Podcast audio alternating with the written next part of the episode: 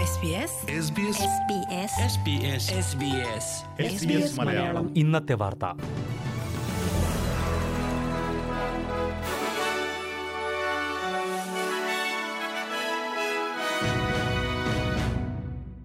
നമസ്കാരം. S B S Malayalam ഇന്നത്തെ വാർത്തയിലേക്ക് സ്വാഗതം. ഇന്ന് രണ്ടായിരത്തി ഇരുപത് ഓഗസ്റ്റ് ഇരുപത്തിയഞ്ച് ചൊവ്വ. വാർത്തകൾ വായിക്കുന്നത് ദിജു ശിവദാസ്. വിക്ടോറിയയിൽ കോവിഡ് ബാധിച്ച ആരോഗ്യമേഖലാ പ്രവർത്തകരിൽ എഴുപത് ശതമാനത്തോളം പേർക്കും ജോലിക്കിടയിലാണ് അത് ബാധിച്ചതെന്ന് വെളിപ്പെടുത്തൽ. വിക്ടോറിയൻ സർക്കാരാണ് ഇതിന്റെ കണക്കുകൾ പുറത്തുവിട്ടത്. നഴ്സുമാരും ഡോക്ടർമാരും ഉൾപ്പെടെ രണ്ടായിരത്തി അറുന്നൂറ്റി തൊണ്ണൂറ്റി രണ്ട് പേർക്കാണ് രണ്ടാം വ്യാപനത്തിൽ ആരോഗ്യമേഖലയിൽ വൈറസ് ബാധിച്ചത്. ഇതിൽ പകുതിയിലേറെയും ഏജ് കെയർ മേഖലയിലാണെന്ന് സർക്കാർ വ്യക്തമാക്കി. ആശുപത്രികളിൽ കോവിഡ് ബാധിച്ചതിൽ എഴുപത് ശതമാനത്തോളവും നഴ്സുമാരാണ്. ആദ്യ വ്യാപനത്തിൽ കോവിഡ് ബാധിച്ച ആരോഗ്യമേഖലാ പ്രവർത്തകരിൽ ഇരുപത് ശതമാനത്തിന് മാത്രമായിരുന്നു ജോലിസ്ഥലത്ത് നിന്ന് രോഗം ബാധിച്ചത്. കോവിഡ് ബാധിച്ച ആരോഗ്യമേഖലാ പ്രവർത്തകരിൽ നൂറ്റി പതിനേഴ് പേരെയാണ് ആശുപത്രികളിൽ പ്രവേശിപ്പിക്കേണ്ടി വന്നത്. പന്ത്രണ്ട് പേരെ ഐ സിയുവിലാക്കി ഒരു നഴ്സ് മരിക്കുകയും ചെയ്തു. ഡിസബിലിറ്റി മേഖലയിൽ പ്രവർത്തിക്കുന്ന ഒരു നഴ്സാണ് മരിച്ചത്. സർക്കാരിന്റെ അനാസ്ഥയാണ് ആരോഗ്യമേഖലാ പ്രവർത്തകർക്ക് ഇത്രയും രോഗം കൂടാൻ കാരണമെന്ന് ഓസ്ട്രേലിയൻ മെഡിക്കൽ അസോസിയേഷന്റെ വിക്ടോറിയ ഘടകം ആരോപിച്ചു. വെസ്റ്റേൺ ഓസ്ട്രേലിയയിൽ കൊറോണ വൈറസ് നിയന്ത്രണ വിധേയമാക്കാൻ ഏറ്റവും അധികം സഹായിച്ച നടപടി അതിർത്തി നിയന്ത്രണങ്ങളായിരുന്നുവെന്ന് ഫെഡറൽ കോടതി വിധിച്ചു.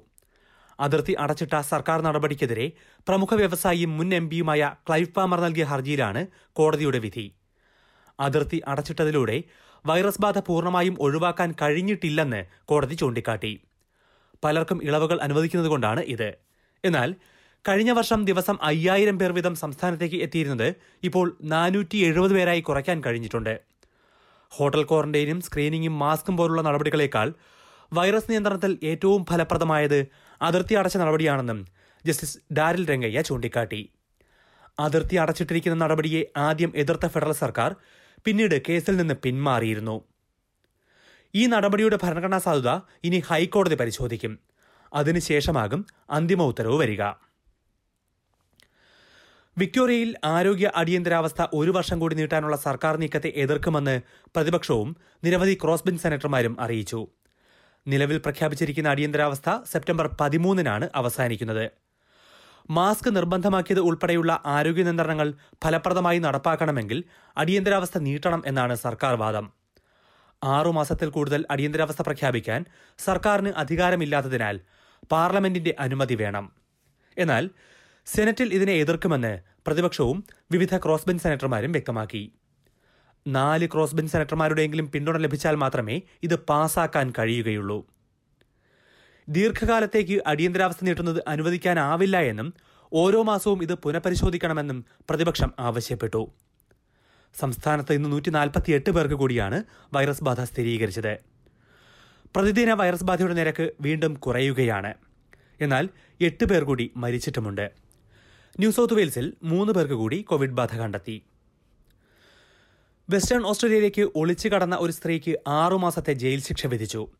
ആഷർ സാൻഡൻ എന്ന ഇരുപത്തിയെട്ടുകാരിയെയാണ് കോടതി ശിക്ഷിച്ചത്. സൗത്ത് ഓസ്ട്രേലിയയിൽ നിന്നും വന്ന ഒരു ട്രക്കിൽ കൊണ്ടുവന്ന കാറിനുള്ളിൽ ഒളിച്ചിരുന്നാണ് ഇവർ സംസ്ഥാനത്തേക്ക് കടന്നത്. അതിനു മുൻപ് ഒരു മാസത്തോളം ഇവർ വിക്ടോറിയയിലായിരുന്നു. അവിടെ നിന്നായിരുന്നു ഇവരുടെ കാർ ട്രക്കിൽ കൊണ്ടുപോയത്. പെർത്തിലേക്ക് വിമാനമാർഗം എത്താൻ ഇവർക്ക് സർക്കാർ ഇളവ് നൽകിയിരുന്നുവെന്ന് പ്രോസിക്യൂഷൻ കോടതി അറിയിച്ചു. എന്നാൽ പതിനാല് ദിവസം സ്വന്തം ചെലവിൽ ക്വാറന്റൈനിൽ പോകേണ്ടി വരുമായിരുന്നു. അത് ഒഴിവാക്കുന്നതിന് വേണ്ടിയാണ് ഇവർ കാറിൽ ഒളിച്ചു കടന്നത്.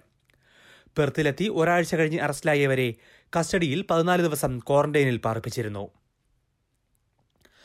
ന്യൂ സൗത്ത് വെയിൽസിൽ ഈ വർഷം ആദ്യം കണ്ടതിനേക്കാൾ രൂക്ഷമായ കാട്ടുതീ സീസൺ പ്രതീക്ഷിക്കാമെന്ന് റിപ്പോർട്ട്.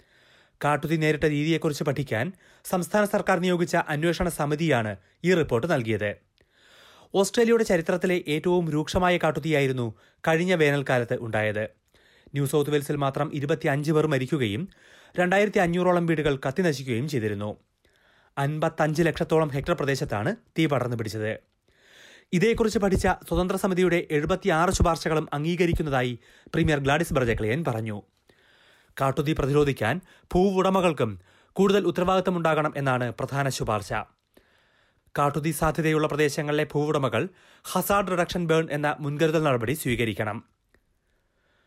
കാലാവസ്ഥാ വ്യതിയാനം കാട്ടുതീ രൂക്ഷമാകുന്നതിൽ പ്രധാന പങ്ക് വഹിച്ചതായും പ്രീമിയർ ഗ്ലാഡിസ് ബർജക്ലൈൻ പറഞ്ഞു.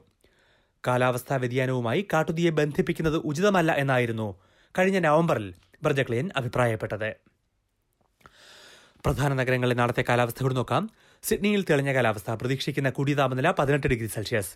മെൽബണിൽ അന്തരീക്ഷം ഭാഗികമായി മേഘാവൃതം പതിനഞ്ച് ഡിഗ്രി ബ്രിസ്ബനിൽ ഭാഗികമായി മേഘാവൃതം ഇരുപത്തിയൊന്ന് ഡിഗ്രി. പെർത്തിൽ തെളിഞ്ഞ കാലാവസ്ഥ ഇരുപത്തിയൊന്ന് ഡിഗ്രി അഡലേഡിൽ തെളിഞ്ഞ കാലാവസ്ഥ പത്തൊൻപത് ഡിഗ്രി. ഹോബാട്ടിൽ ഭാഗികമായി മേഘാവൃതം പതിനാല് ഡിഗ്രി ക്യാൻബറയിൽ തെളിഞ്ഞ കാലാവസ്ഥ പതിമൂന്ന് ഡിഗ്രി. ഡാർവിനിൽ തെളിഞ്ഞ കാലാവസ്ഥ മുപ്പത്തിയഞ്ച് degree Celsius. S B S Malayalam. ഇന്നത്തെ വാർത്ത ഇവിടെ പൂർണമാകുന്നു. ഇനി നാളെ രാത്രി എട്ട് മണിക്ക് വാർത്താ ബുള്ളറ്റിൻ കേൾക്കാം. ഇന്നത്തെ വാർത്ത വായിച്ചത് Diju Sivadas SBS SBS SBS SBS SBS SBS Malayalam. ഇന്നത്തെ വാർത്ത.